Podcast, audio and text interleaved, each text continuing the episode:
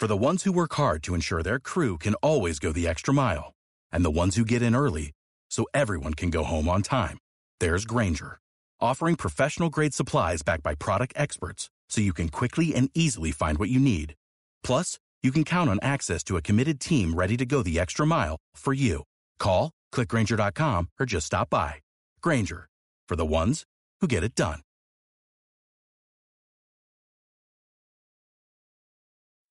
Are you are you listening? Damn. ¿Qué pasa, bolers? Bienvenidos a otro nuevo episodio de Massive NBA, tu podcast de opinión de la mejor liga de baloncesto del mundo. Como siempre, con vuestro hombre, John Bull. Y en el episodio de hoy, chicos, vamos a hablar del traspaso de Kyle Colbert a los Utah Jazz, algo que yo creía que necesitaban como el comer, a cambio de Alec Burks, que ya no podrá ese comentarista de Utah decir ese, ese estilo eh, ochentero. En fin.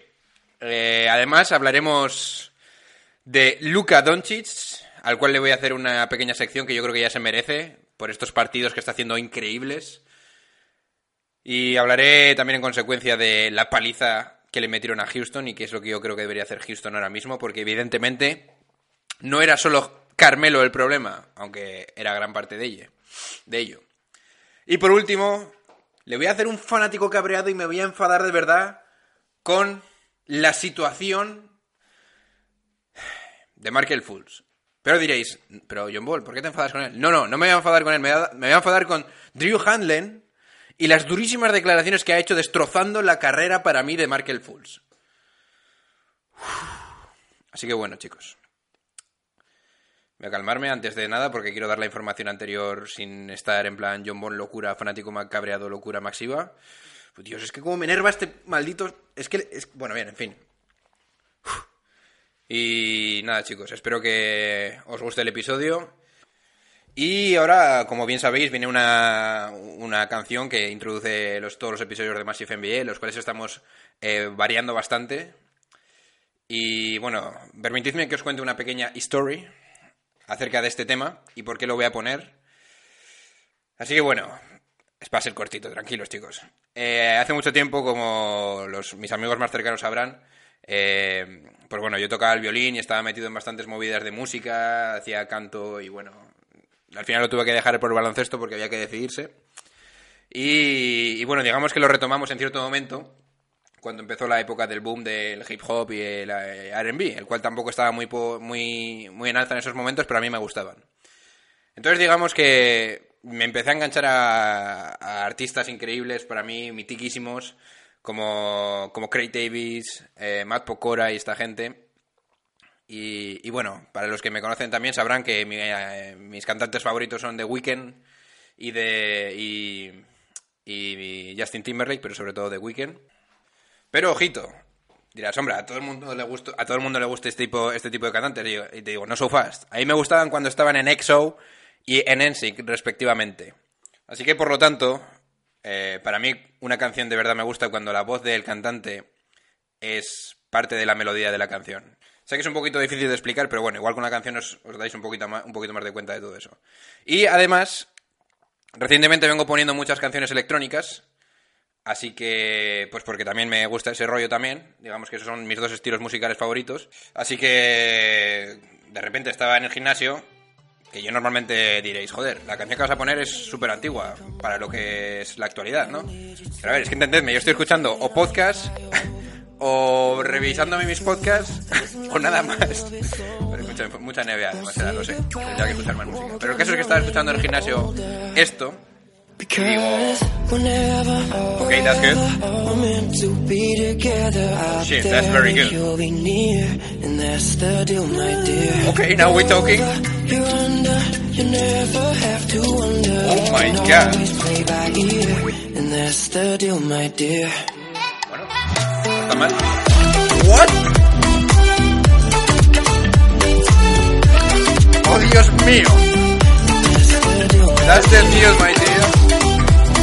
Now we're talking. Shit. Bueno chicos, vamos a empezar con el episodio. Uf, va a ser difícil continuar con este pedazo de tema, pero bueno, bien, vamos a ver si puedo enderezar el, barco. Primer punto del día, chicos. Kyle traspasado a los Utah, a los Utah Jazz, donde ya jugó, a cambio de Alex Burks y dos rondas y dos segundas rondas del draft. Perdón, una eh, proveniente de Washington. Ok, pues a ver, ¿qué es lo que pienso de todo esto? Bueno, Kyle Korver, un jugador triplista, especialista, 37 años, que va a ayudar bastante, bastante muy mucho a los Utah Jazz, ya que aparte de Joe Ingles, no hay ningún otro tirador fiable en los Utah Jazz, y además creo que va a venir bastante bien para intentar mover a Favors de la posición de 4, poner a Ingles de 4, y quizás si la cosa sale bastante bien con Korver, ponerlo de 3.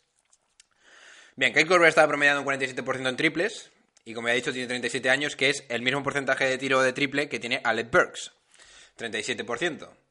El cual ha promediado 8 puntos eh, con 41%, 41% en tiros de campo, jugando 15 minutos por partido. Un jugador que muchos equipos y muchos entrenadores le tienen en bastante buena estima. Ha estado bastante lesionado y no sabemos aún cuál es el alcance de este jugador. Correcto, creo que es una buena una buena pieza para los, eh, para los Cleveland Cavaliers, no van a esperar mucho de él. Espero que por parte de Cleveland dejen de, jugar con J.R. Smith y le den más balones a él y a Rodney Hood, que aún creo que pueden hacer algo. Sobre todo Rodney Hood, que parece que está mejorando el tiro, el tiro de tres.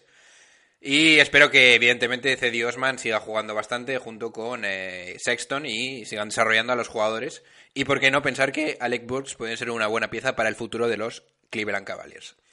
Ok. Eh, me acabo. Pasando de tema. Me acabo de ver el partido, terminado de ver el partido, bastante interesante, por cierto, de los Houston Dallas. Y oh my god. Eh, tengo que hablar de Luka Doncic. O sea, yo sabía que era bueno, me lo estaba diciendo Manu, desde hace cuatro años probablemente, mi hombre Samuels, aquí Manuels. Pero, madre mía, qué locurón. Me he visto como cinco partidos este año de Dallas. Y tras ver este, he visto claro de qué es lo que tenía que hablar hoy. Bueno, poniendo las cosas en el contexto, los Dallas Mavericks han ganado los Houston Rockets 128-108. Y ahora Houston tiene el segundo peor récord del oeste, del cual hablaré luego muy bastante. Os voy a destrozar. eh, Doncic ahora mismo está promediando 19 puntos y rebotes, 4 asistencias en 33 minutos de juego, cosa que es bastante interesante. Y ahora me voy a meter en, en vereda con este equipo. Vamos a ver. Yo venía a hablar de mi hombre Doncic y voy a hablar bien de él hablando de los demás. Y dirás, pero ¿cómo, cómo es esto, John Ball? Vamos a ver. ¿Qué es lo que ha pasado en Dallas Mavericks? Como ya sabéis, traspasaron la primer- eh, una ronda más alta que fue eh, Trey Young por Doncic a los Atlanta Hawks. ¿Por qué? Porque Doncic, aparte de ser un estrellón, que no hace falta que os lo diga, ha producido una cosa en los Mavericks. Y es aquí a donde quiero llegar. Un efecto que yo he llamado el efecto eh, recolocación. Ahora los jugadores, chicos, hacen aquello para lo que fueron fichados. Y let me clear this thing. Clarify. ¿Qué pasa? Tenemos en Dallas Mavericks ciertos jugadores, ya sea Jordan, eh, Matthews, Barnes, y para mí la clave Dennis Smith Jr., y podría hablar de algunos otros, pero me voy a centrar solo en ellos. ¿Y qué es lo que ha pasado con el fichaje o con el draft, el draft de, de, de- de Luka Doncic? Pues que Luka Doncic tiene un, eh, una eficiencia ofensiva bastante alta y casi todas las jugadas pasan por él, que es impepinable que eso es así. ¿Qué pasa? Que cuando tienes un jugador con un IQ increíble, como es Luka Doncic, los jugadores alrededor de este jugador, que es lo que yo, que es la sensación que he tenido este en el partido, saben que es mejor para su ataque y para el bien del equipo que él tome las decisiones. Y por lo tanto, los otros jugadores, y aquí el efecto recolocación, se centran en aquello para lo que fueron fichados. Es decir, de Andre Jordan. Si tú- yo te digo, de Andre Jordan, ¿tú qué piensas? Pues yo te digo, 13 rebotes por partido. Tú dices, oh, that's nice. Yo te digo, sí, pero espérate. La clave, otra, otra clave. Wesley Matthews. Oh, pues lo primero que me dices, oh, tiro con arco. no, triples, ¿no? De acuerdo. ¿Qué pasa? Que si te da un balón Dennis Smith Jr., pues bueno, pero si te da un balón Luka Doncic para tirar de, tri, de tres, eh, un Spora 3, la cosa cambia. Y sobre todo, y aquí es algo que, o sea, no le puedo dar más valor a lo que ha hecho Doncic y Rick Carlisle con este jugador. Dennis Smith Jr., chicos, el partido de hoy me ha demostrado que es un jugador muy inteligente. Se ha dado cuenta que él, para aportar en el equipo, lo que tiene que es aportar físico. Yo recuerdo, para bueno, recuerdo, os digo, para los que no hayan visto el partido. Una entrada contra Capela que hace un mate increíble. Que por cierto, si no habéis visto el vídeo que le hice de, de, su Hoop Mixtape, os, os, lo dejo en la descripción del vídeo. Del audio, perdón. Una entrada contra Capela. Luego un mate contra Gordon que se lo fuma bastante bien con, una, con un buen crossover. Y luego un tapón volviendo en defensa contra, contra James Ennis. Entre muchas otras cosas. La fuerza defensiva que tiene este tío es increíble y hay que darle props por haber aceptado ese papel de revulsivo. Y por cierto, y esto lo he sacado de The Ringer, creo. Bueno, ya es que escucho tantos. Pero vamos a ver. Estoy de acuerdo a muerte, creo que es O'Connor, que dijo, para que un equipo sea bueno, tiene que haber un tío, ya, ya sea muy físico o muy loco, para ganar anillos. Pues por ejemplo, Rodman Ron Artés, yo qué sé. Eh, podríamos decir Derek Fisher. Zumbao estaba. Y no sé, me podría poner. Yo, eh, ¿Cómo se llamaba este pivo que tenía. Joel? Que jugaba en Miami, que era un pivo que era bajito, que estaba solo poniendo tapones. Bueno, ya me entendéis, ¿no? Un jugador loco o un jugador físico. ¿Para qué? Para que todas las demás piezas encajen. Y entonces Dennis Smith Jr ha sido perfecta su adaptación. Así que le doy props a él, le doy props a, Doncic y le doy props, props a Carlisle. Que Carlisle, no olvidéis que es el mejor, es un entrenador con anillo. ¿Ok? Muy bien. Y ahora, habiendo dicho esto, bueno, una cosa más quiero decir. Cuando hablas viendo un jugador, y esto es lo que comparte con LeBron James, cuando hablas viendo un jugador diciendo que hace mucho mejor a los demás jugadores, la cosa pinta MVP. Ahora que me he quitado eso y lo he dicho, que me ha quedado mucho mejor el final, vamos a pasar a la segunda parte, que esto es para dar hostias a todos lados. Houston, cuatro derrotas seguidas. 18 en puntos por partido, decimoctavos en, en, puntos por partido, eh, vigésimo tercero en asistencias, que es un dato escalofriante. 24 en rebotes por partido. Número 24 en rebotes por partido. Tío, dices, joder, pero Capela, ¿qué haces? Y yo te digo, joder, es que no hay cuatro. No hay cuatro. Están jodidos. Bien, ¿a dónde quería ir con todo esto? Eh, los Houston Rockers no pueden jugar más uno contra uno y si no está CP3, pues Harden al final se cansa. Pero una cosa es cansarse y otra cosa no es defender, que se lo estaba diciendo a Jordan, que cada vez que veo algún resumen en tuyo, vamos, tu defensor es que parece que tiene un, un camino hacia el aro con una bandeja de plata. Bueno, bien, no me quiero encender con esto. Porque, a ver, si metes 54 puntos contra Washington y te ganan, pues ¿qué quieres que haga yo? Es que no podemos hacer nada. I feel you, Harden. Harden, ¿qué quieres que te diga yo? Pues eh, defiendo igual un poco. O dile a Dalen Morri, y aquí es donde quería llegar, que estas son las consecuencias de no haber pagado a los secundarios.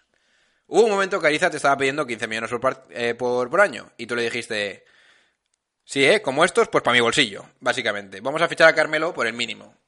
Pensando que, vamos a, que en realidad para que os hagáis una idea, fue Carmelo Anthony, en todos los sentidos, era un tapón. era un tapón para, para, el barco que estaba echando, haciendo aguas.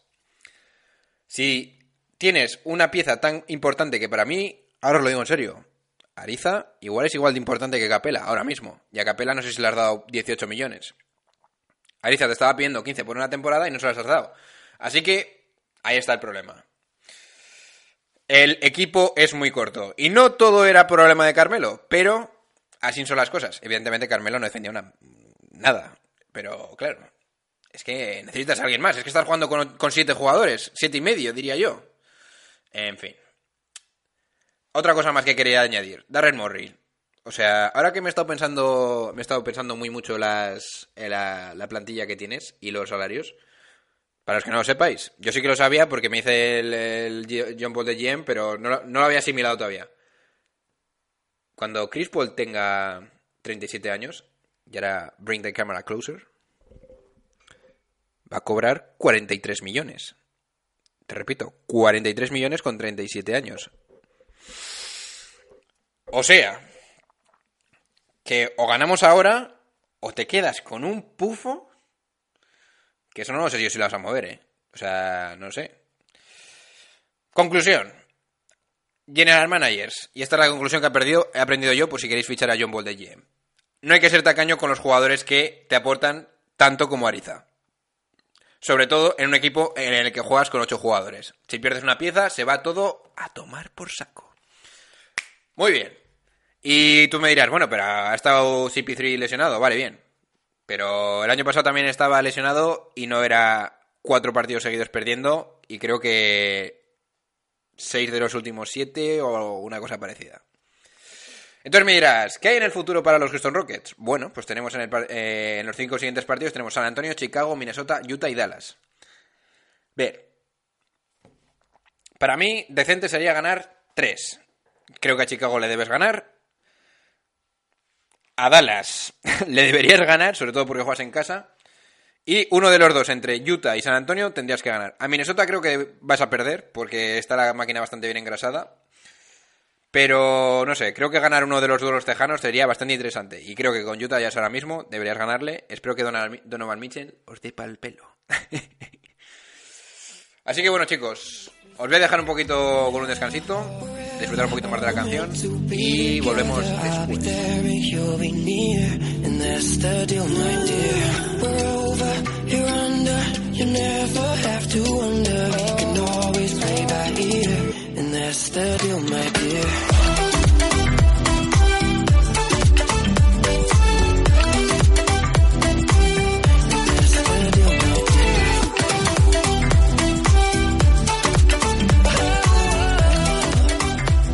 Estamos aquí de vuelta con Massive NBA, la segunda parte. Y en esta segunda parte, chicos, me voy a volver loco, pero loco. Loco, ¿eh? Para los que no lo sepáis, actual situación con, con Markel Fools, os pongo en contexto. Markel Fools, número uno del draft, traspasado, como ya os explicaba antes, por... Bueno, antes no, en otros episodios, estaba hablando de otros, de otros, de otros rookies. Traspasado a Celtics por Tatum y una ronda del draft. No estaba funcionando en Sixers, evidentemente, porque tiene una mecánica bastante mala.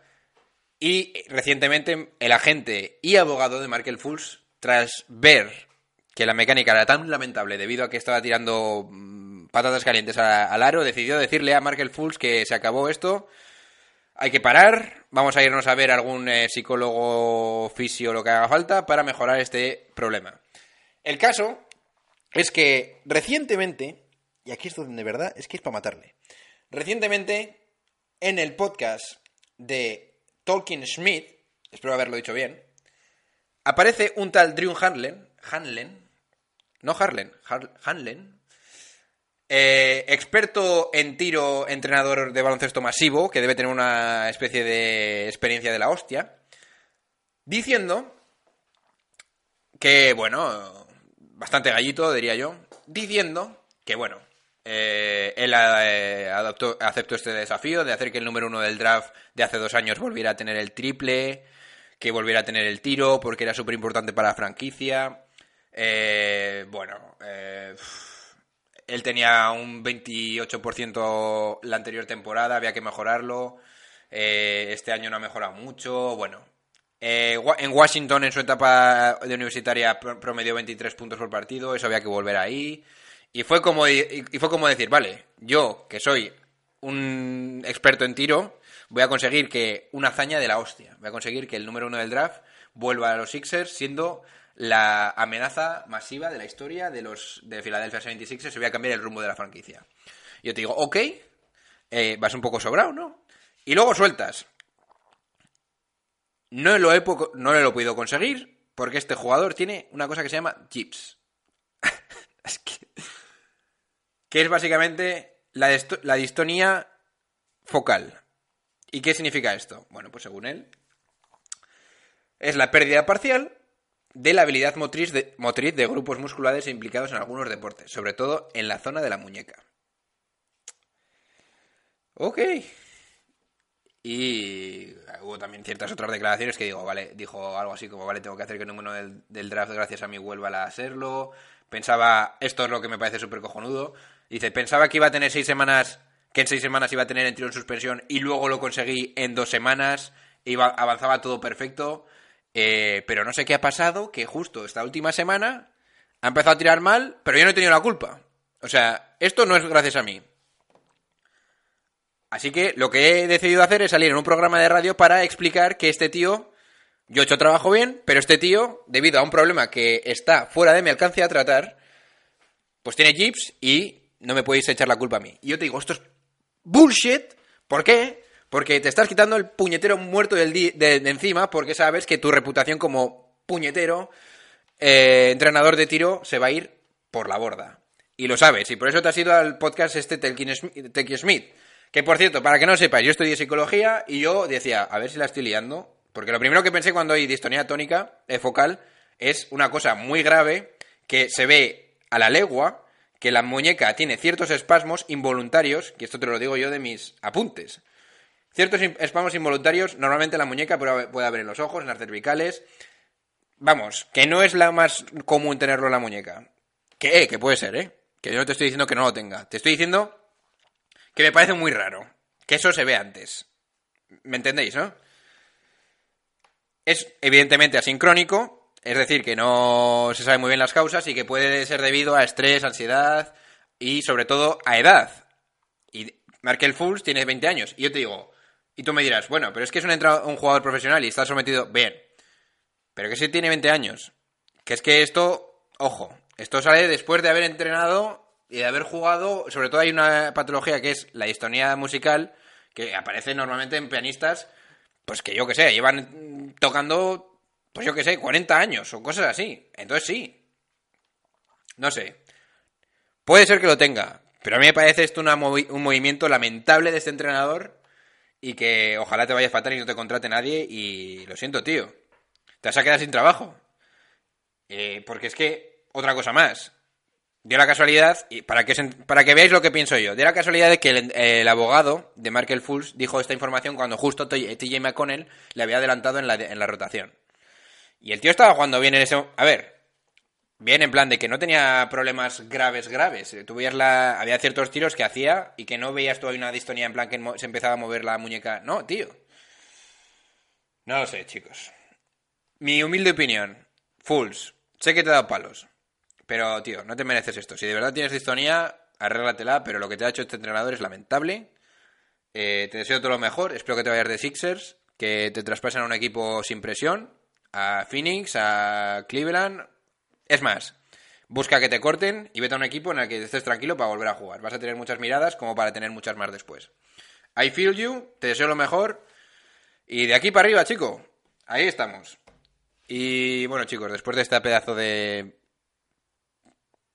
movida terrible que ha hecho este, es que iba a- la mierda que ha hecho que ha dicho este este os recuerdo Drew Hanlen no le contratéis para el tiro. Como lo hagáis mal va a ir a un podcast y va a soltar todo. Ya está. Bueno a ver pues ya está chicos. Eh, pues nada deciros ante todo que nos eh, joder es que de verdad me molesta muchísimo lo que ha hecho. Seguidnos en las redes sociales a Massive NBA, en el Instagram os lo dejo en la descripción, Massive NBA, en Twitter, eh, os dejo también la dirección para YouTube, que estoy subiendo muchos vídeos últimamente, ya cuatro en esta semana. Eh, probablemente lo suba en un periodo que ya os iré diciendo. Probablemente sea lunes, miércoles y viernes, para que lo, para que lo vayáis viendo. Muchas cosas interesantes, nuevos jugadores que creo, creo es importante que verlos, jugadores de streetball, os doy mi opinión sobre qué opino de quiénes han sido los mejores, hago eh, mixtapes de los que han sido los más grandes. Y nada, seguidnos también en iTunes, ahora el podcast está en YouTube y creo que lo puedo meter en Spotify y dentro de poco estará ahí por ahí también. Así que nada chicos, después de decir esto, se despide de ustedes, como siempre, vuestro hombre.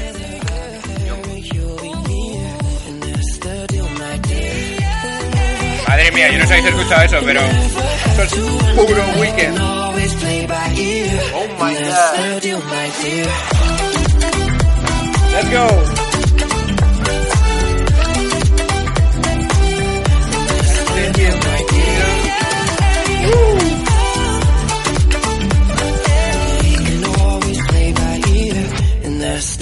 My dear. Como nuevo cliente de Western Union, puedes disfrutar de una tarifa de envío de 0 dólares en tu primera transferencia internacional de dinero en línea. Envía dinero a los tuyos en casa de manera rápida, fácil y conveniente. Visita westernunion.com o descarga nuestra app hoy mismo y tu primera tarifa de envío corre por nuestra cuenta. Aplican ganancias por cambio de moneda. No disponible para tarjetas de crédito y envíos a Cuba. Servicios proporcionados por Western Union Financial Services Inc. NMLS 906983 o Western Union International Services LLS NMLS 906985.